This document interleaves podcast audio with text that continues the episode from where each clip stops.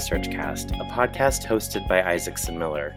My name is Rhett Sosby, and I'm the recruiting manager here at the firm and a producer of this podcast, along with Devin Benjamin, our podcast content manager. I'm pleased to introduce today's host, Jaime Morgen. Jaime Morgen is a managing associate at Isaacson Miller and has been with the firm since 2019. She works on searches across a variety of roles at both public and private higher ed institutions independent schools in the K 12 space, as well as nonprofit organizations in the Bay Area. Prior to joining IM, Jaime served as an assistant director of undergraduate admissions at Tufts University, where she worked with the alumni interviewing program and held the position of managing editor of all print publications. Our guest today is Dr. Jill Koyama, Vice Dean of the Division of Educational Leadership and Innovation at Mary Lou Fulton Teachers College at Arizona State University. In this role, she sees great opportunity and responsibility to do work that matters, alongside others who are constructing equitable, multivocal, innovative, and dynamic learning environments at MLFTC, and more broadly at ASU. Prior to ASU, Jill was the Director of Educational Leadership and Policy, Director of the Education Policy Center, and Director of the Institute for LGBT Studies at the University of Arizona. We're thrilled to have you, Jill, and with that, I'm going to turn it over to Jaime. Great. Thanks so much, Rhett and Jill. We're thrilled to have you on the podcast. It's been wonderful getting to know you over the last few years. So excited to have this conversation and we'll just dive in. Um, so, thinking about your career in higher ed, it's really spanned community colleges and universities, New York, Washington, and Arizona. Wondering if you can share with us a bit about your journey to higher education. Of course, I'm, I'm happy to. I think uh, inherently I'm just driven by curiosity and a, and a sense of wonder and doing things and creating things and maybe even breaking some things. Um, and I think that comes uh, from being an only child. So I spent a lot of time with my grandparents, and both of my grandfathers had that same curiosity, that wonder to to to learn. Uh, my Japanese grandfather was a I would call him a community activist in his own way. Uh, after the internment, after the war, he started a judo dojo uh, for the community. And then my other grandfather was a self trained engineer and house builder. So I spent a lot of time with them. Uh, and I liked seeing how they figured out how things work and how they did a lot of stuff by themselves, but then they would include other people when they didn't necessarily, you know, have all the skills or knowledge. I wouldn't have called it that back then when they didn't know what they were doing. Um, but I knew that I also wanted to explore my curiosities in more formal learning spaces. I wasn't sure that it was going to be the academy. In fact, I didn't think it was going to be. Um, but I was also an only child of an only child and only child in an immigrant family. So even though I was Yonsei, or I am Yonsei, fourth generation Japanese American, I knew that I would go to college it was a given. And so I'm a first gen college student, and I knew that I was expected to do something that would serve people. And that's kind of the only requirements my family had. I'm sure they wanted me to become a doctor, but the more useful kind, not the kind I am. They probably wanted me to be a medical doctor, uh, but they were very, very supportive of whatever I was doing. Um, so, having said all that as a background, my path to higher education was really a very circuitous wandering path. I got a bachelor's of science in botany uh, and then worked as an ethnobotanist for a bit. Uh, I then became very interested in how people learn. So, I uh, earned a master's in multicultural education, all at the University of Washington. And then I finally went to get my PhD when I was, uh, early 40s, I, I think, late late 30s, uh, in anthropology and education. And so it took me many years uh, to complete my degrees and to become an academic. And I think I've always been a rather reluctant academic. And as and, and even though I've had all these roles, uh, and I'm, I'm not sure if that's partially a very imposter syndrome as a first gen woman, woman of color, queer, I'm not sure, uh, or if that's just you know part part of learning who we are and knowing that we actually don't know that much jill i think even though we've gotten to know each other a bit over the last few years i, I think always hearing that backstory and is, is really inspiring and where it's brought you today. Um, thinking back on your transition to Arizona State, I'm wondering what initially drew you to the vice dean role, and then what also just drew you to the Mary Lou Fulton Teachers College in general. I was so glad that uh, you were asking that question because I had to pause and think, wow, what what was that? so I have to I have to preface it by saying I was really happy doing the work I was doing at the University of Arizona. I loved that work. In fact, um, as mentioned in the intro, I was directing the Institute for LGBT Studies. I was very dynamic. I was engaged with the community, uh, being around a lot of young queers because I am not young. And that was really energizing. I had uh, found co-founded and directed the Ed Policy Center, so that was getting some legs. I was leading the Ed Leadership Unit, and we had just recently done two new programs. I kept doing my research, not as much as I wanted to, but with refugee youth and their families. And so I was I would have said prior to being invited to apply that I was pretty satisfied. I was happy. Things things I felt were going well and in the kind of directions I thought I wanted my work to go in. So I'd never really thought about a career. So just like my work. So I was like working class background. I'm like, this is my work and it's going pretty well. And then I have to say that uh, I received an invitation from your firm, reached out, and then three of my friends contacted me and I thought, wow, I had never ever considered actually making another move. It had been my second institution, and I had never thought of of going into higher administration or to the dean's office. And I can say this now, although you might want to edit it out. I didn't actually know what a vice dean is. Um, so I knew about associate deans and assistant deans. I had never worked somewhere where there was a vice dean. It sounded just uber important and, and maybe above uh, where I saw myself. Um, but having having said that, once I started looking at what was happening at Mary Lou Fulton Teachers College, and then more broadly at ASU, and yes, I did read Michael Crow's um, book, and it just made me really excited. And I thought, wow, I want to expand my work with refugee education and do some more policy work. And I don't have that long left in my career. So, how am I going to have the kind of impact potentially have impact that I want to have if I continue at this rate that I'm working at. And so I realized I needed to be somewhere like the Teachers College that was experienced in working really quickly, transnationally, at scale.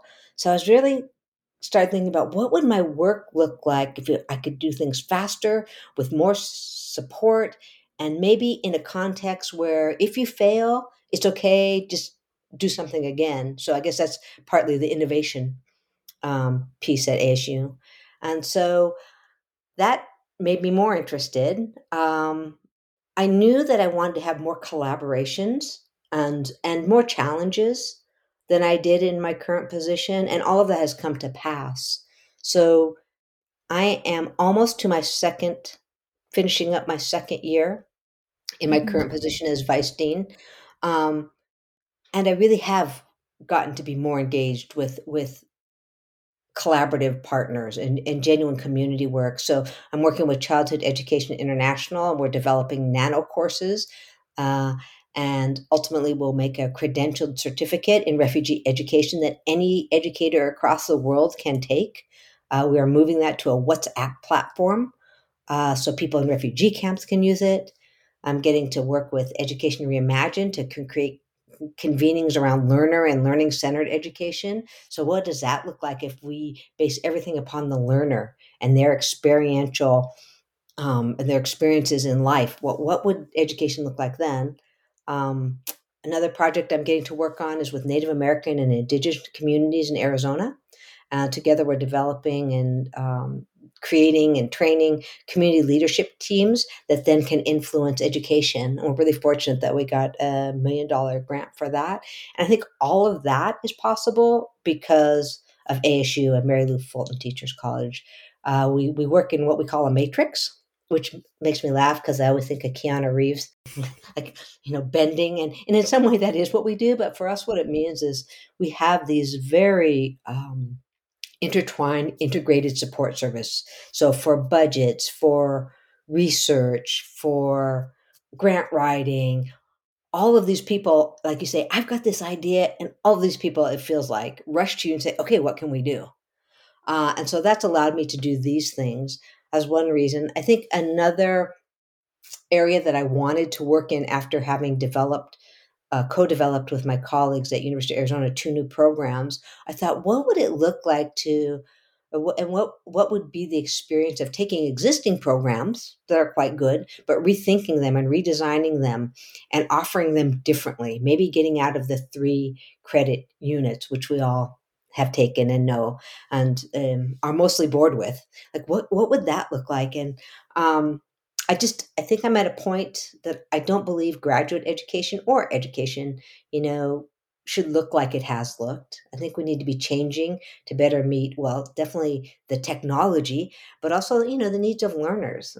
I don't know if I was graduating from high school right now, if I would want to go to college. I think I would want to do, I don't know, I would want to learn. I would want to do things differently, maybe in smaller bits, maybe through like, you know, open open access. I'm, I'm not sure. I, I think I would not want to join a program. So I've been really fortunate in this new position to be working with our education leadership faculty and staff and students in rethinking okay what does one need to be a leader of a school a principal or a leader of a nonprofit or or a different community entity and so it's really been fun work uh, it's led by terry mccoy and joetta gonzalez my colleagues but they've brought together nearly 100 people as thought partners to redesign that program. And I think, okay, yes, that's something that absolutely happens at Mary Lou Fulton Teachers College.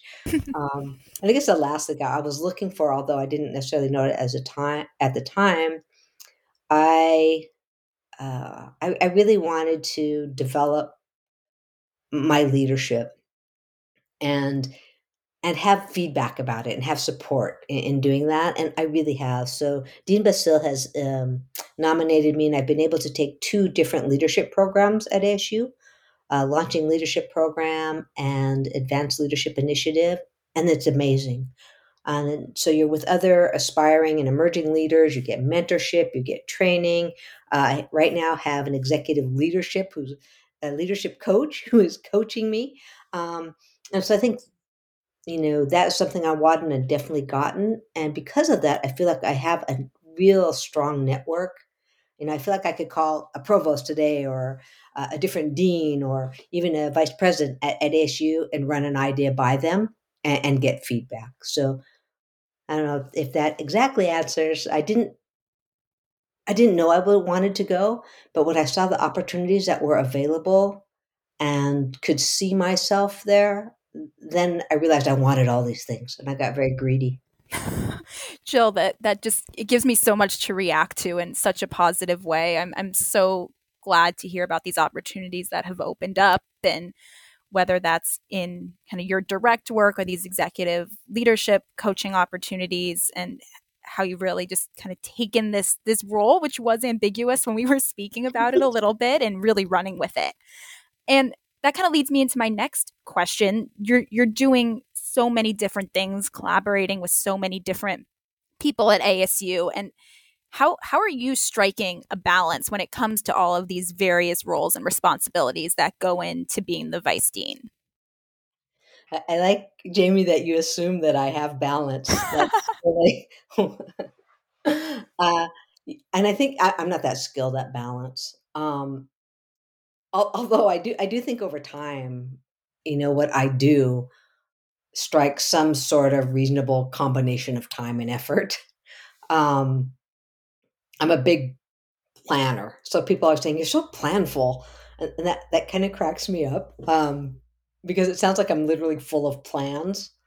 Uh, but I'm not. Like I, I, don't have a lot of plans. I always keep plans and projects to a, a, what I think is a manageable minimum, and then I just work on the complexity and depth and timeline of them. Uh, I think uh, balance. I, I, I think that you know I'm probably best when I can identify. Okay, here are my plans, and then who needs to come together. And then I found, even though I, I think I was a Type A personality, maybe I'm recovering type A. I'm, I'm not sure. And I'm an Aries, so I might be recovering from that too. Is that I've gotten really comfortable with ambiguity and maybe like a mediated chaos. Like I feel okay if things are really squirrely and really messy and I'm not sure where they're going to end up.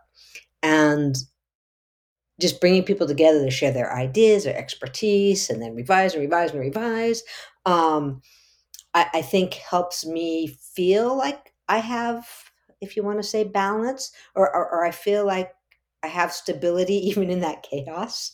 Um, sometimes I wish I was you know, not so recovered from type A and was more linear uh, and maybe a little more OCD. But I see that being more malleable is more in line with ASU and also with my dean. And it seems to bring enough success that, that I'm gonna I'm going to keep working at it. I mean, I also I, I want to be honest. I, I don't have any kids. I, so I don't have a lot of family, uh, you know, expectations that also people are torn by. Uh, I have a great personal life. I have a great, you know, family, but it it's not in the same way one might have with with young children or aging adult parents or family that needs uh, different kinds of supports.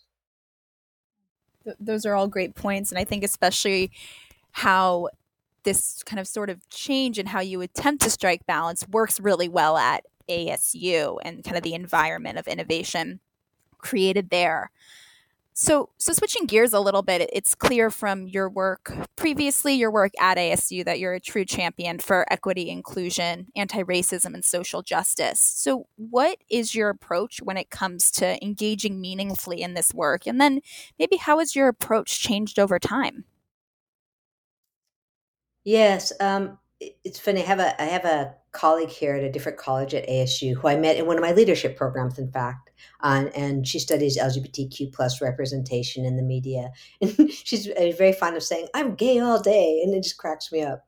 And so I could probably say I'm DEI or EDI or DEIB all day and, and probably all night. So what I mean by that is I, I am really fortunate uh, that I can just come to my work as who I am, right? So I'm queer, I'm biracial. I have, you probably don't know this, Jaime. I have two uh, fully tattooed sleeves, um, some piercings. Sometimes I even shave my head and do a faux hawk. So I pretty much come to work as my whole self. and and it's and, and it just I think it's it's a privilege, but it, but it's also right. So part of my work is like I'm here and I look like this, and um, I have been supported, if not loved, at Mary Lou Fulton Teachers College. And I think that by showing up, I'm not saying I'm representing all of these identities, but by showing up, I think it gives at least students uh, some notion of, oh, I could do that. Um, I'm, I'm, often in a store, I'm in a store and I have short sleeves on. it's very funny. Parents will often drag their like high school kids up to me and say, "What kind of job do you have? Tell my daughter she shouldn't get tattoos because what kind of job do you have?" it, just, it just makes me laugh because I say I'm vice dean at ASU, right? and, they, and they like you know they're like ah, clearly I didn't help their cause, but I also explained that I did not start getting tattoos until I was already. Um, well on my way to tenure. So, and and I started in a way that I could always, you know, put cover them up. So, anyway, that, so that, that's kind of just a, how I live, I guess. DEI, um, but I also see getting, you know, sometimes when we think of uh, diversity, equity, and inclusion or belonging, uh, that people think about it in admissions, of course, right? And and now with the Supreme Court, it's right. very much on, are the decisions very much on our mind. How does race, ethnicity, uh, linguistic, uh, differently abilities, how does that play in, mm-hmm. right, to admission? So people can see it there. People also see it, um, I think, in hiring. Right, we need to diversify our faculty. We need to look at all candidates. We need to um, market and and post our job openings in places where people of color and cutie QT people read them. So there, I think people are quite aware, right? Um, and, and, certainly people are aware in, in an, another way with all the anti-critical race theory discourse. But I think that for me, I try and see uh, DEI and EDI just just like kind of in every decision I make. Mm-hmm. And so one area, an example would be like budgets. You know, this can seem super mundane and monotonous and bureaucratic and transactional, but it's really, I see them as opportunities for putting values into play, right? So through a budget, I can literally dedicate funding support to particular things that I think uh, support, like EDI and D- DEI. Um, I also think how we talk in meetings. I always make sure that I have my pronouns up on my Zoom screen. I will never walk into a room and say, "Hey guys," if it's it's a seemingly mixed gender, right? Um, I will tend always to err on. I don't really know your gender. I don't make assumptions about who people are, how they identify um, themselves, and so I aim to always give space for people to share as much as they want. Not that that becomes the sole focus of any meeting, but uh, I think getting to know people and who they are, I think, and then seeing them and, and recognizing is all part of DEI work. It's just kind of the smaller stuff. Uh, and then, you know, people make missteps. I make missteps. And I think when people make missteps, it's okay to point it out. If someone misgenders someone, I think it's okay to say something to them, probably privately afterward. Um, but I think that it's good to always recognize that those things happen and to address them, not in a punitive way, because uh, I'm not, you know, I'm not the DEI police, but uh, to bring it to their attention as other people have brought it to mine. So that's that's I guess how I go about the, the work of it. Over time, what has changed is I actually realize we all make mistakes, and I am less uh, tethered to always being right about it. I am less defensive. I think um, I am less ready to to jump to judgment uh, about someone or to correct someone in a way that makes them feel bad while simultaneously like i just won't put up with it. Like i don't need and can't tolerate racist homophobic misogynist ableist kind of behaviors um, and i think everyone who works with me knows that. Mm-hmm. great. Well thank you for all of that jill. Um, switching gears once again um, a, a core value of the Mary Lou Fulton Teachers College and really ASU is around principled innovation. So, can you share with us and the listeners what this means to ASU, what this means to you as a member of the Teachers College, and how you and the college have implemented it into things like academic programs, strategic initiatives, and even engagement with the communities you serve? Yeah, so principled innovation was was new to me um, when I was in during the search, of course, I started looking up uh, things about it because it seems to be a core principle for Mary Lou Fulton Teachers College. And I think uh, if you ask most people, um, they'll say that it, it's a framework, right? It's it's a way of bounding the work we do. To me, it it has served on a personal level in a little different way that I'll explain. But I also see it as a bit more than just a framework. So it is, and I'll try and give some details that one might make sense. It's an intentional, very purposeful way of engaging with people and ideas and issues in a respectful way. Um, PI is what we call it, was actually developed in our college uh, by a, a, fabulous, creative, thoughtful team led by Christy Gullison.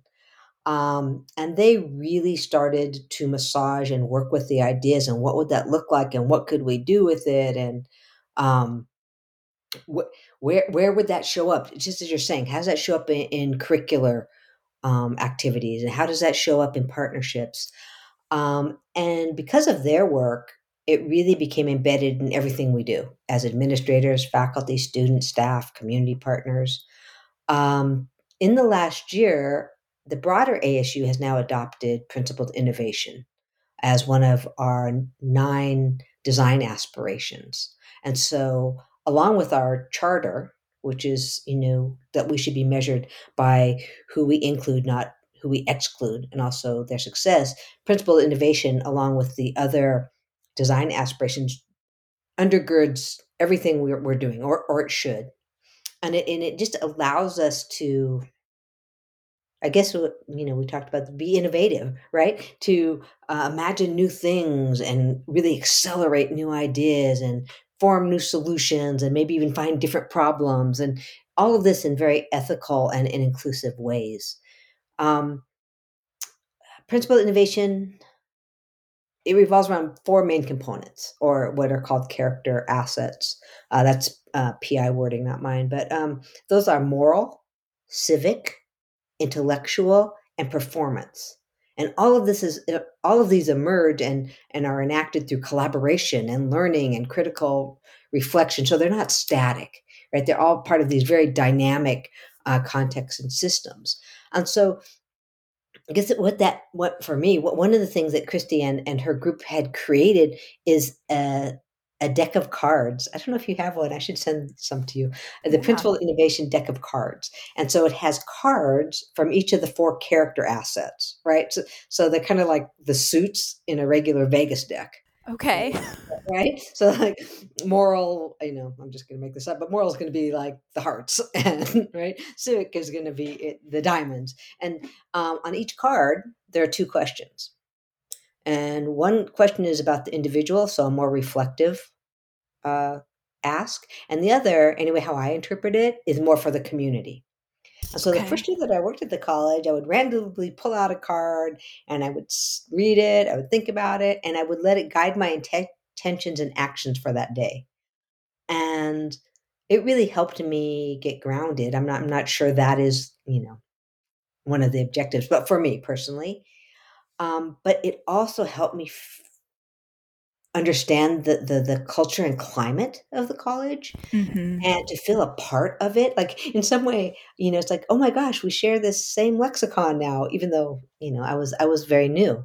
And it allowed me to approach everything. So again if we go back to talking about program redesign i approached it in every meeting with the principled innovation ideas in mind and in fact, we have incorporated principled innovation into one of our partnerships with the largest school district um, in Arizona.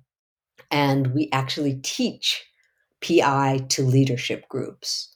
And we use it to guide all of our discussions, our activities, our intentions, uh, our partnership building. And we are also using it in the uh, project with the Native American and Indigenous communities, the CLIC Collaborative uh, Leadership in Indigenous Communities project that I had previously mentioned. So we're using mm-hmm. it because it's such a good foundation and it resonates with culture, other cultural ways of knowing, right? So Indigenous and uh, Native American communities certainly have important, uh, deeply rooted to the land and to, and to the water and, and to the community ways ways of knowing and being and interacting. And so PI is kind of that for us, right? And uh, I'm really glad you actually asked me about it. I, I, probably know so much less than so many people at ASU, and yet, even in talking about it, I, I feel that it is in some way a part of the work that I do. That's great. I definitely would love to see that deck of cards that you were uh, referring to. I'm going to send you a deck of cards.